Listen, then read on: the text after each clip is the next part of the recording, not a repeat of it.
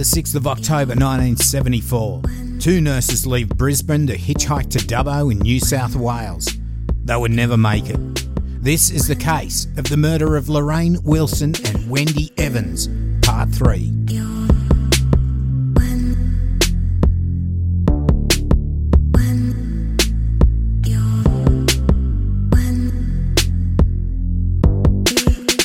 Hi, I'm your host Cambo. Grab a beer and pull up a deck chair. This is True Crime Island, another true crime podcast.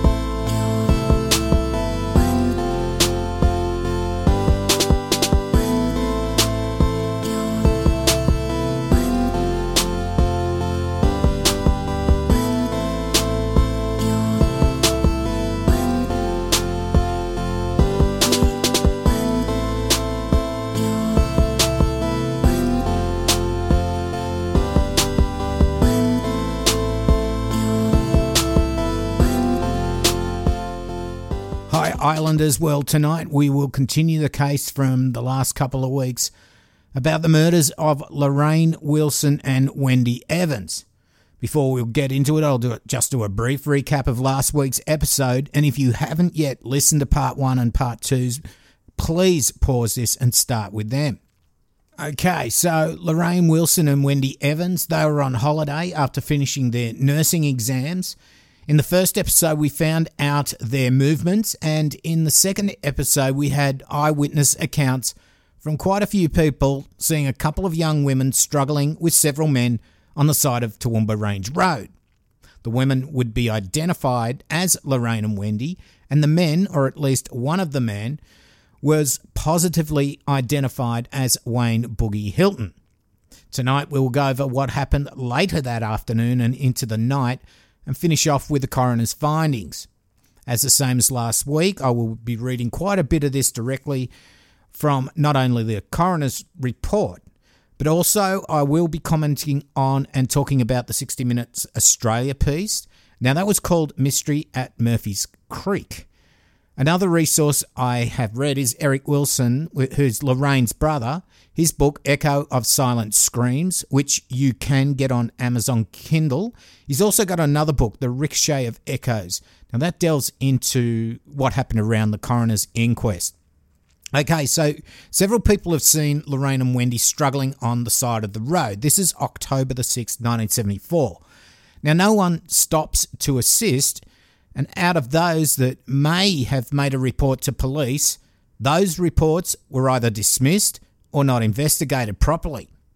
In fact, police said that as, as they'd had no reports from the women involved, then they didn't worry about looking into the matter any further. Now, that's fine if those women were roughed up and then reported the attack back to the police. But if they've not survived the attack, then it's a bit hard for them to go to the police.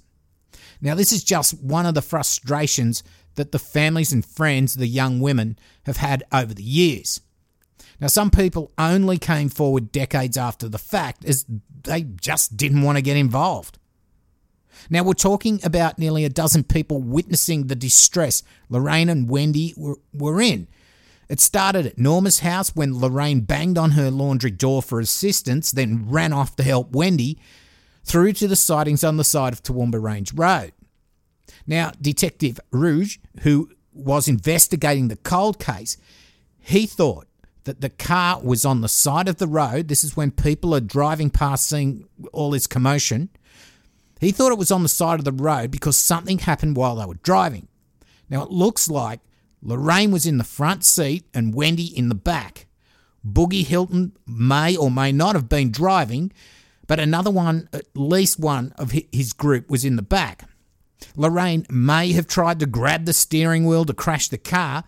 She probably knew at that point they were in dire trouble and they had to try anything to sort of get away or or just cause more commotion to try and stop what was going on. It looks like that after struggling on the side of the road and trying to escape, Lorraine and Wendy were forced back into the car. At this stage, they may have been tied up with cord, and then, along with at least one other car, they proceeded to a clearing they often used at Murphy's Creek. Now, often used as in probably went out there to do similar things every weekend, a party place out in the bush.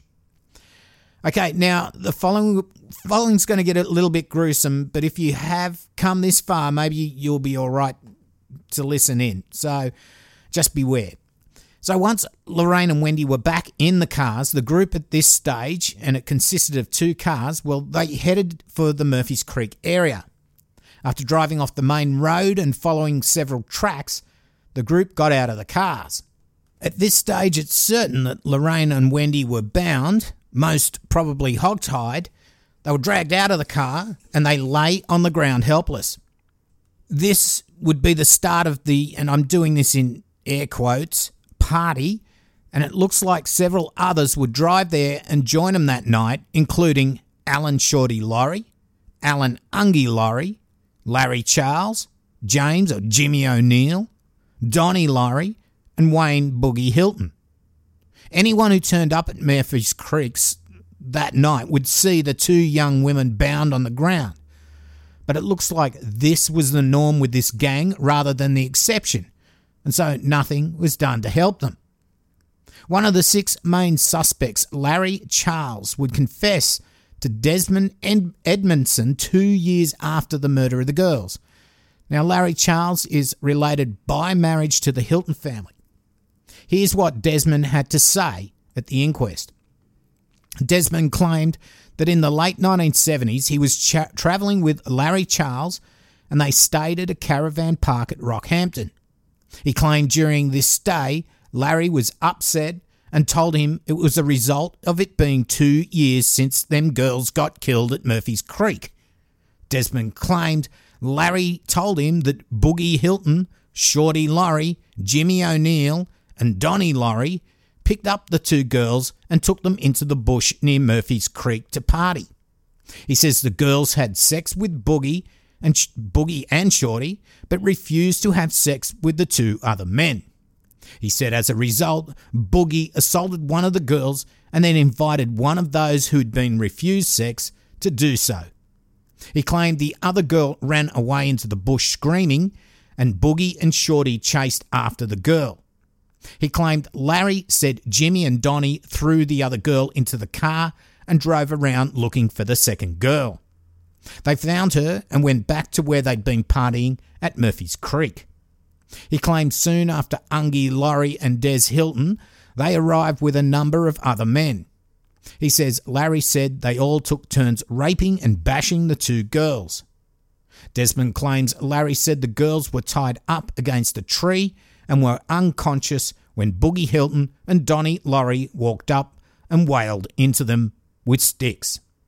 He claims Larry told him they all then made a pact that if any one of them disclosed what had occurred, the others involved had the right to kill the one who'd done so. Desmond claimed about 15 years ago, probably around 1998, Larry Charles rang him and told him he'd told a priest about what had happened, and then he claimed the next day Larry Charles committed suicide. So you can imagine how totally petrified with fear Lorraine and Wendy would have been. The part where he said they had sex with Boogie but refused to have sex with the two other men. Now, for not one minute, I would think they would have wanted to have sex with this Boogie creature. More likely, they gave up the struggle from fear and hoped if they did what he wanted, they'd be let go. I don't know, but once they saw that others were going to rape them as well, they probably then again tried resisting.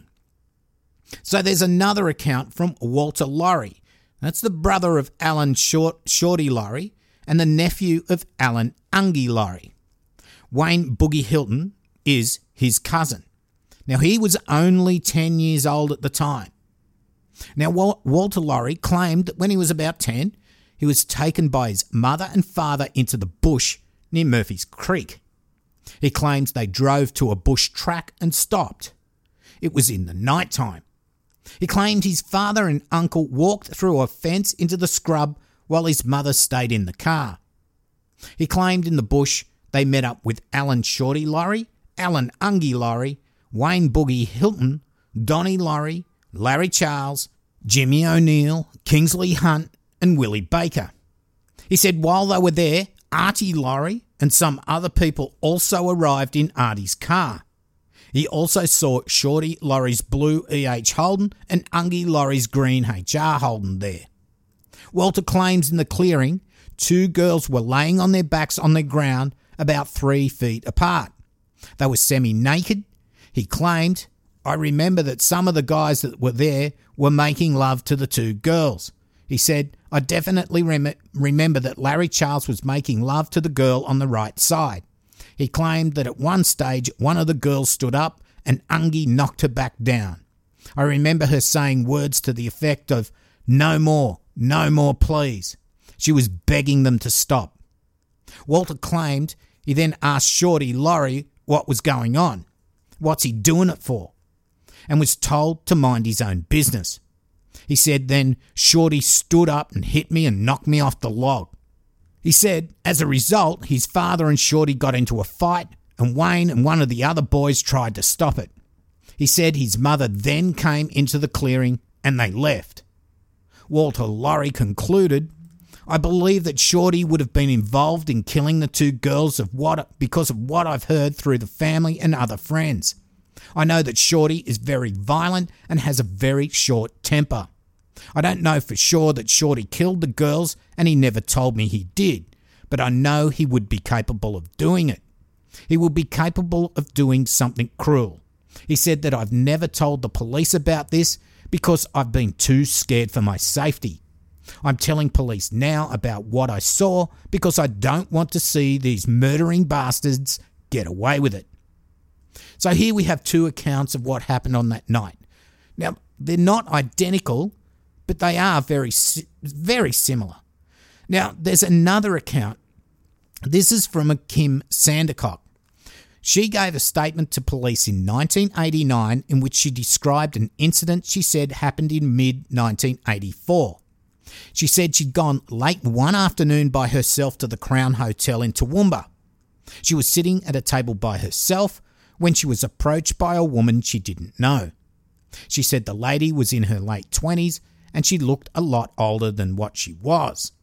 She said the woman told her a lengthy story about a man she must have been living with. The woman claimed her name was Ellen, but wouldn't tell her her last name. Kim went on to say, over the next hour, the lady told me about the murder of two nurses at Murphy's Creek, which happened some years ago. Kim said Ellen kept going into graphic detail, which shocked and frightened her. Kim said she repeatedly tried to make the woman stop. She claimed the woman was quite drunk and she spoke about what happened quite precisely, and the woman was almost in a trance like state. Ellen claimed she'd been present when the two nurses were murdered, although she did not take an active part in the killings. She claimed the girls were killed by Alan Laurie and one of the Hilton boys. Kim claimed Ellen did not deliberately say the names, but they slipped out during the conversation. Kim said she did not know either of the men allegedly involved in the killings, but she'd since heard a lot about Alan Laurie, who was had the nickname Shorty. Kim claimed Ellen told her the two men had picked up the two nurses. She did not exactly say where. She said the men intended to rape the women and that murder had not originally been part of the plan. The girls were going to be taken to some scrub or a creek and she mem- mentioned Murphy's Creek. She said one of the men was driving the car and one of the nurses was sitting in the front, the other was sitting in the middle of the back seat between her and the other man. She said the driver of the car was slapping the girl in the front seat and pulling her hair.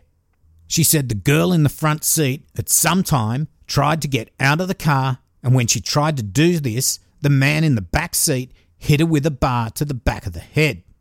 This allegedly caused the nurse in the front seat to fall forward and her head to bleed profusely. She was apparently dead. This caused the girl in the back seat to start screaming, and so they put a gag on her. She said they dumped the dead body of the first nurse in the bush, and then the second woman was killed.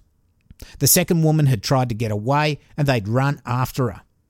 Kim claims Ellen told her one of the men had caught her and pulled out some of her hair. She claimed Ellen said this second nurse was killed by being hit with something and that they bashed her head in. She said that they did the last one worse than the first one because she was the one giving them all the trouble. After the second nurse was dead, she said that they dragged her body back near the other one. Kim Sandercock said she'd never told anyone about the meeting with the woman in the hotel because she was scared she might be killed if she did.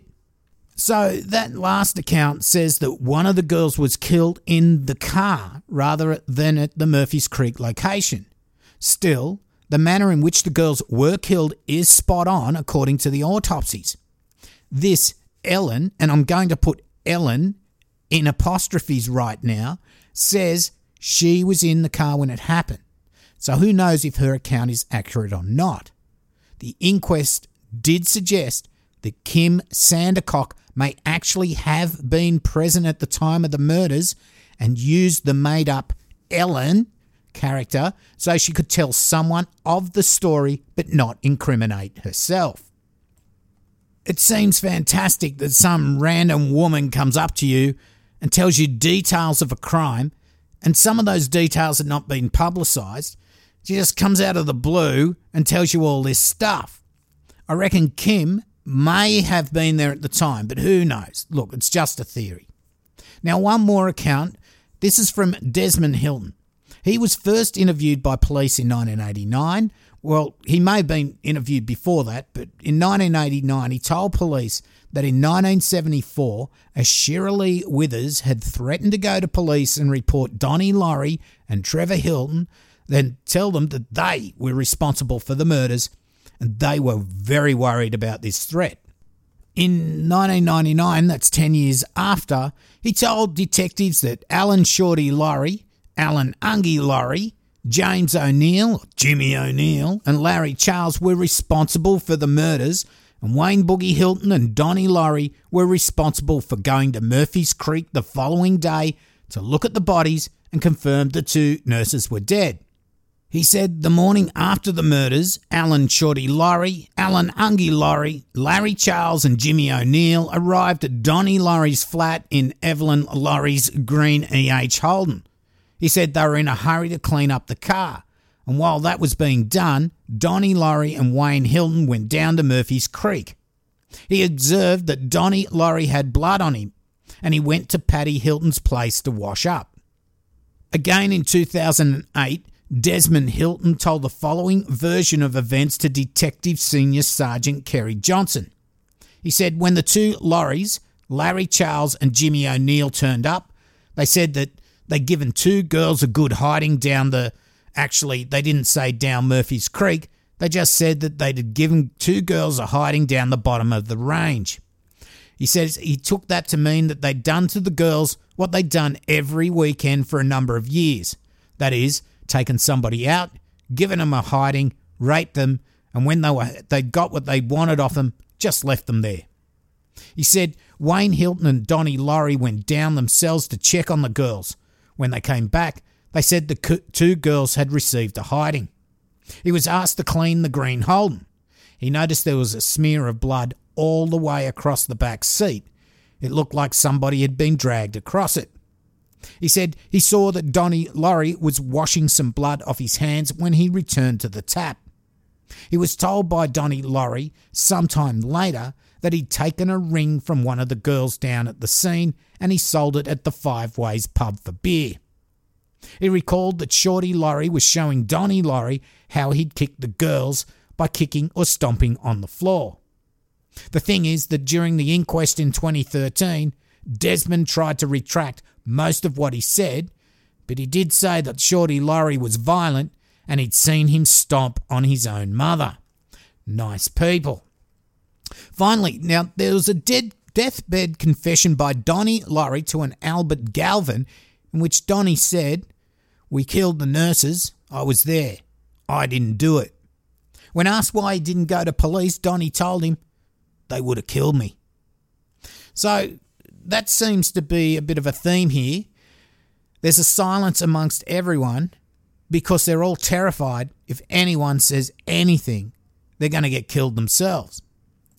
Now, there's this one account from Trevor Hilton I want to tell you about. Now, this is from the 60 Minutes uh, interview that he gave. Trevor told 60 Minutes how the gang would take women on the Friday night, rough them up, and rape them over the course of the weekend. They would hit them to get them in the cars, and if they resisted too much, they would throw them in the boot or the trunk. The girls and young women would be bloodied from the assaults, they'd be bleeding from the nose and mouths. Now, when Michael Usher from 60 Minutes asks Trevor if they did this often, Trevor replied, Well, they did this from Friday night to Sunday night. Now, the, the way he answered that was a bit unexpected. He didn't say occasionally they would get girls. He implied it was every weekend for years they did it. It's what they did. Friday night to Sunday night. This place at Toowoomba at the time must have been terrifying to live in.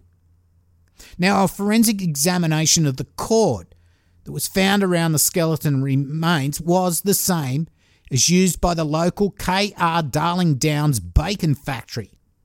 Wayne Boogie Hilton and Alan Shorty Laurie both worked at the factory at various times.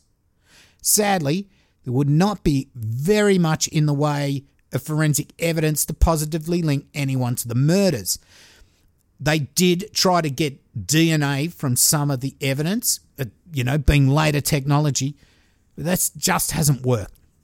A metal detector scan of the area did pick up Lorraine's ring and close by it a silver ring with a green stone, but this ring couldn't be matched to any of the suspects or anyone. Look, what we do know is that Lorraine and Wendy were with the Hilton and Laurie clans plus some of their relos and friends on the afternoon of the 6th of October 1974 at a party in Toowoomba. From there, it's most likely they were forced to go to an area at Murphy's Creek where they were restrained, hogtied, most probably raped, and then bludgeoned to death. Their possessions were scattered about and they were just left there like garbage. No respect at all was given to their bodies. They were just left there to rot. It's known that this gang took girls on a regular basis, if not every weekend, raped, and then left them to find their way home. And sometimes they would take the victims home, threaten their families not to report them. It looks like on this occasion, things went even further and Lorraine and Wendy lost their lives. As I said last episode, all up, there would be seven young women missing or murdered around this time, and no one's been brought to justice. I'll just say their names again. It was Anita Cunningham, Robin Hoinville Bartram, Gabriel Jahnke, Michelle Riley, Lorraine Wilson and Wendy Evans, and Margaret Rosewarne. So when the coroner came to his conclusions, I'd just like to read out what he had to say. He said, An unexpected death always brings grief and heartache to the family of the deceased person. Aspects of these deaths have made that so much worse. Wendy Evans and Lorraine Wilson were happy, healthy young women with bright futures. Both had just successfully completed the first year of nurse training. Both were highly regarded by their superiors at the hospital where they worked and had many friends among the other nurses. Both were meshed in loving and supporting families. Doting siblings looked forward to their frequent visits home. This joyful state of affairs was not brought to an end by a terminal illness or an unavoidable accident. Rather, the lives of these two fine young women and the happiness of their families were shattered by an unprovoked, violent, vicious attack mounted to satiate the perverse sexual dysfunction of a despicable gang of thugs. Their family's suffering was made worse still by a long period of not knowing, during which, inevitably, false hope would arise until dashed by the discovery of their remains strewn around a paddock. They were forced to accept they would never again see their loved ones. I offer the families of both women my sincere condolences. There is persuasive evidence during the 70s a group of young men, most of whom were members of the extended Laurie and Hilton families, prowled the streets of Toowoomba in various cars, assaulting men and forcing young women to have sex with them. Their violent depravity was visited randomly on whoever crossed their path, including family members and associates, male and female. Some of these offences were reported to police. Certainly, local officers were aware of the problem to some extent, either because of the then prevailing attitudes to rape that in part blamed the victim, or because the victims were too intimidated to more vigorously prosecute their complaints, an effective criminal justice response was not forthcoming. It's more likely than not Wendy Evans and Lorraine Wilson tragically stumbled into this putrid pool of miscreants and were killed by them. Amazingly, a number of people drove by the incident on the Toowoomba Range, ignoring the women's frantic pleas when it must have been obvious they were in grave danger.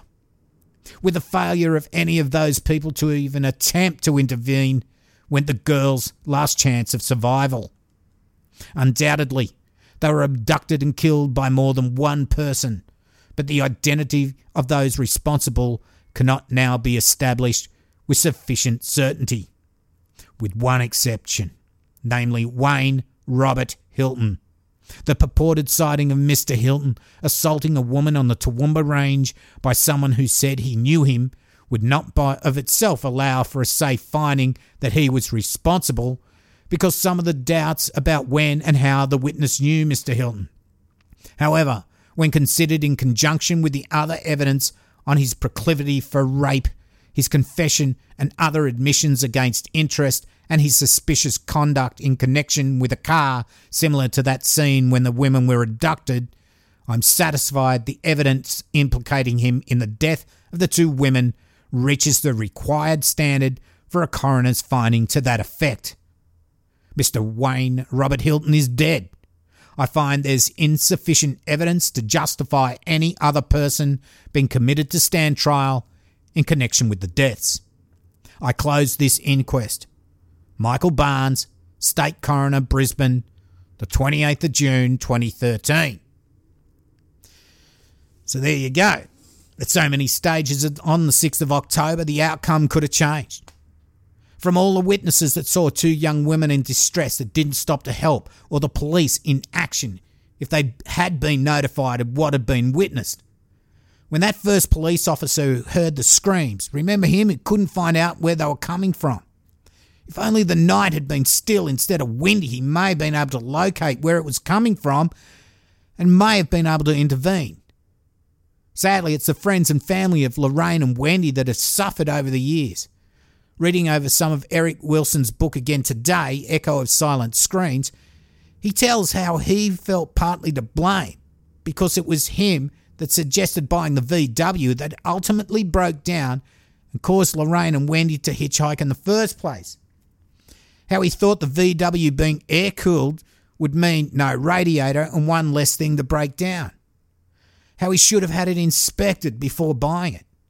And how Susan, the, the relo that they stayed at Camp Hill, how she agonises on in not insisting Lorraine and Wendy take a bus rather than hitchhike. She's going to pay the pay the ticket. It's these regrets, as you know, Islanders, they must torture the soul.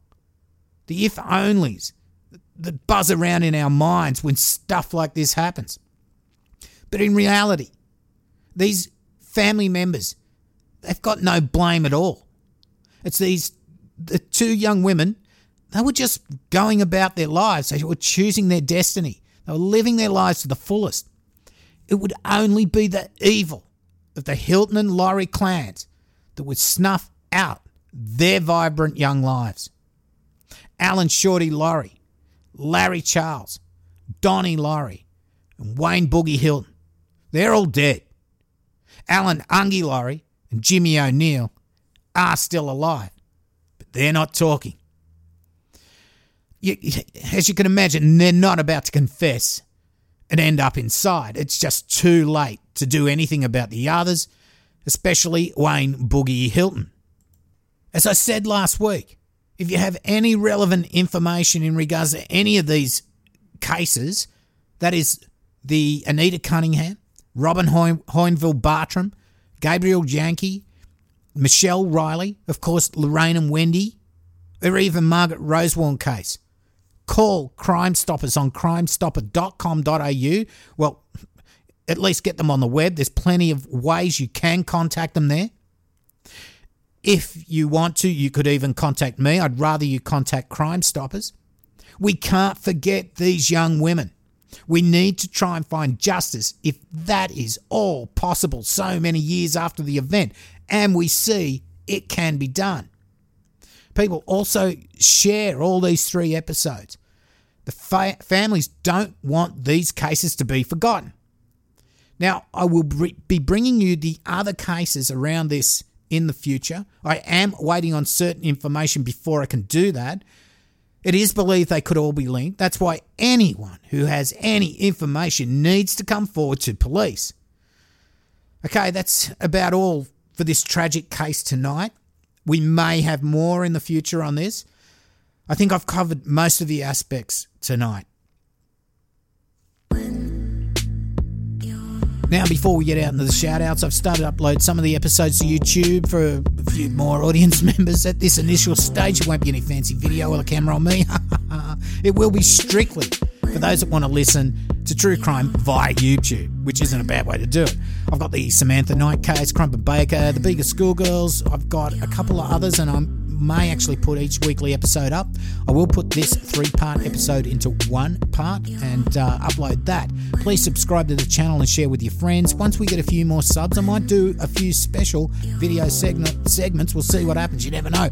Bunny and Tara might get involved. So, now to the Patreon shout outs. It's a big shout out to Letty May. Thank you very much, Letty, for your contribution.